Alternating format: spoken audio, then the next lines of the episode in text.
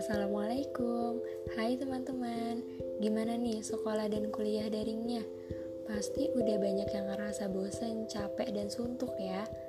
hmm, Sebagai mahasiswa yang katanya maha bisa ini, harusnya kita gak kalah dong ya sama rasa malas dan capek. Iya dong, di masa pandemi yang terjadi di era lima titik nol ini, kita emang dituntut banget untuk bisa beradaptasi dengan teknologi, termasuk dalam bidang pendidikan. Nah, untuk itu, aku Aulia Putri, mahasiswi bimbingan dan penyuluhan Islam, hadir dengan podcast yang dapat kalian dengarkan kapan dan di mana aja.